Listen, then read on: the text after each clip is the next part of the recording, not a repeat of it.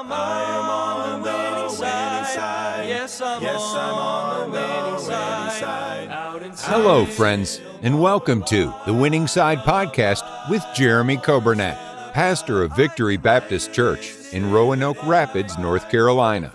It is God's desire for His people to experience victory and to live on the winning side each and every day. We are so glad that you have joined us today and pray you will be blessed as you listen to today's edition of The Winning Side with Pastor Jeremy Kobernik. Thank you for joining us today. It is Tuesday, January thirty-first. Hope you're having a great day. We're glad to have you with us on the radio, ninety-five point nine F M. Uh, we welcome you, those on the radio app and those on the podcast today. And then those who are uh, joining us by way of Facebook, uh, we welcome you. And uh, I hope you're doing good today. And then those on YouTube, we're glad to have you with us. It is official. Today is the last day in the month of January. Uh, my wife and I, we often talk about how it seems like January can be a month that uh, takes a little bit longer, it seems like, and it goes a little slower and it drags on. But that did not happen this January. It flew by, and here we are, the end of the month, and uh, we're glad to have you with us today. Uh, I hope it's a good day. I know it's a little rainy, uh, it's a little foggy out there. Uh, but we could be buried in snow. And again, I have nothing against snow. I love to see snow, but I would not want to be buried in it today. And uh, I would not want to be looking at the uh, temperature and see that it's, uh, you know, uh, uh, four feet of snow and forty degrees below zero wind chills. I would not be uh, looking forward to that. But uh, I hope you're having a good day. We're glad to have you with us. I want to say a happy birthday today to a young man in our church. Uh, his name is Henry Green. Brother Henry, happy birthday. And uh, I guessed him on Sunday. I guessed him as sixty, and he said I didn't have that right. He said that you had to add a little bit more to it. But uh, Brother Henry's a blessing. We appreciate him and his wife and uh, their family. They are a, a wonderful, wonderful folks and faithful folks. God bless you, Brother Henry, on your birthday. Hope you have a good day. And uh, I hope your son, I saw him yesterday. Anthony was helping us here. Uh, I hope he does something good for you today. Maybe like a steak dinner or Uh, I mean, at least a milkshake or at least a cup of coffee. I mean, at least something. And uh, I hope you have a good day. God bless you. Let's uh, be in prayer today for our church. Uh, pray for our school. Let's pray for our missionaries. I pray for uh, all the ministries as we prepare for this weekend. Let's pray for a good day uh, this Sunday, be the first Sunday in February. And then let's really be in prayer also for February twelfth. It is I Love My Church Sunday.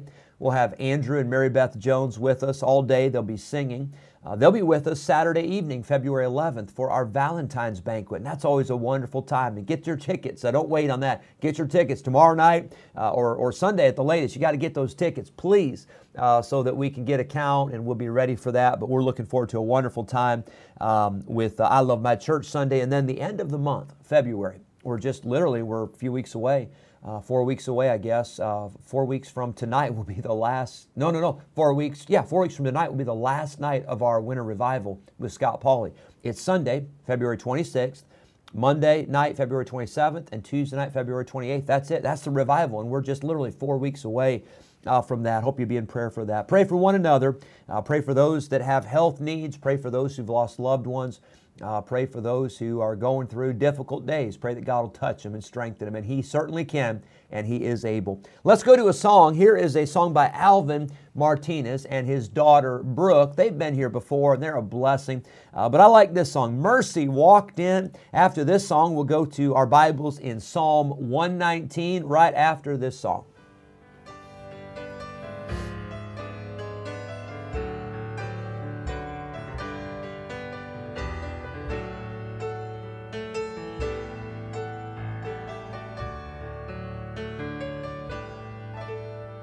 I stood in the courtroom, the judge turned my way, looks like you're guilty, now what do you say? I spoke up, Your Honor, I have no defense. That's when mercy walked in. Oh, mercy walked in.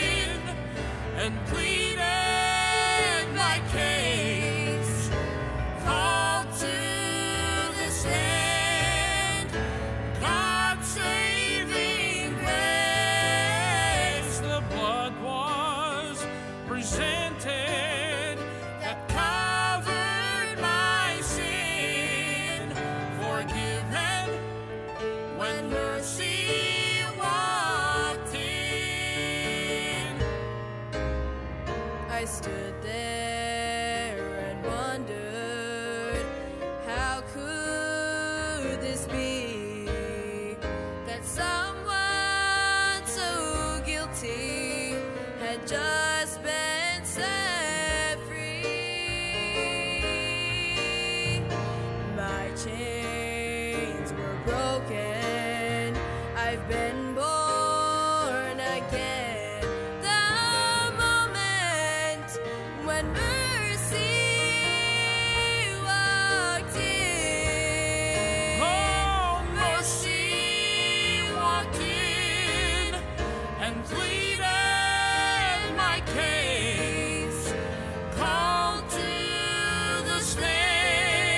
Mercy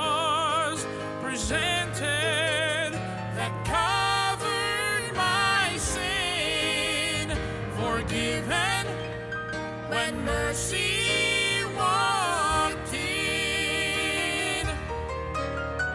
The blood was presented that covered my sin. Forgiven when mercy walked in. Amen. I'm glad Mercy walked in. Aren't you glad for that? Uh, things were not looking good, and uh, we had a, a sin debt that we could not pay, and we had a penalty for sin that was coming due, and I'm glad that Mercy walked in. Praise God for the mercy of God, and uh, we are undeserving. That's what mercy and grace is all about. Mercy is that we don't get what we deserve, and then God's grace is that we do get things that we don't deserve. We get so much better, and I uh, thank God for His mercy. Let's look at Psalm one nineteen, verse number ninety-five. I started this verse yesterday, and I, I almost finished it, but I want you to see another, another passage, another aspect of this verse. The wicked, David says, have waited for me to destroy me, but I will consider thy testimonies. We talked about yesterday how that David said, these folks, um, they're serious about this thing. Uh, they have, they have waited Uh, as in, like they have, they have waited together, and they have, they have, they have lied in wait, or they've, they've, they've premeditated. They're, they're trying to, to get me. They're trying to destroy me, and they've, they've bonded together. Uh, they've, they've made a pact together. David says it was sneaky. We said it was something like you'd see in a, in a war or in a battle, and uh, they were trying to do a surprise attack, you know, and, and to get him and to destroy him. But I want you to notice Psalm fifty-nine, and I marked my Bible here. I want, I'm going to turn there. fifty-nine, Psalm fifty-nine, verse number one, David says, deliver me from mine enemies, O my God. Defend me from them that rise up against me. Deliver me from the workers of iniquity, and save me from bloody men. For lo, they lie in wait for my soul. The mighty are gathered against me, uh, not for my transgression, nor for my sin, O Lord. David said, it's not that I've done anything. It's not that I've, I've done anything wrong. It's not that I've done anything to hurt them, but they're out to get me. Verse four, they run and prepare themselves uh, without my fault. Awake to help me, and behold. Thou therefore, O Lord God of hosts, the God of Israel, awake to visit all the heathen. Be not merciful to any wicked transgressors, Selah. It says in verse number uh, eight, but thou, O Lord, shalt laugh at them. Thou shalt have all the heathen in derision. David says God's not nervous. God's not worried. Uh, God is almost humored by the attempts of the wicked to, to, to try to destroy His work. And it says in this, this is what I want to get to, Psalm fifty-nine, verse nine. David says, because of His strength will I wait upon Thee, for God is my defense. You know, when someone tries to attack, when, when the devil launches an assault against you, your defense is not in your ability. It's not in your intellect. It's not in your experience. It's not in your talent. But your defense and my defense is in God. He is our defense, David says. And David says, I'm waiting on the Lord. I'm just trusting on the Lord. Uh, he's going to get me through. He's going to give me the victory. We saw yesterday the strike of the enemy and the struggle that David faced against those that tried to destroy him. But I want you to see, lastly, in this section of Psalm one nineteen, uh, verse number ninety-six. And this section goes from verse eighty-nine all the way to verse ninety-six. But number eight, this is the last thought I want to give you from this passage. David says in verse ninety-six, I have seen an end of all perfection, but thy commandment is exceeding broad. David says here, he says that man has an end. Uh, man has limitations. I have seen an end of all perfection. And, and for David, that may have been that he had seen an end of riches. He may have said, you know what, there comes a point where there's no more you're going to get. Uh, maybe he was talking about a kingdom and, and walls. Maybe he was talking about a military. Maybe he was talking about uh, servants or, or whatever it may be.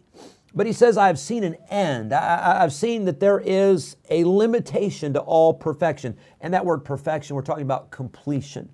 And David says that, that man has an end. Man has limitations.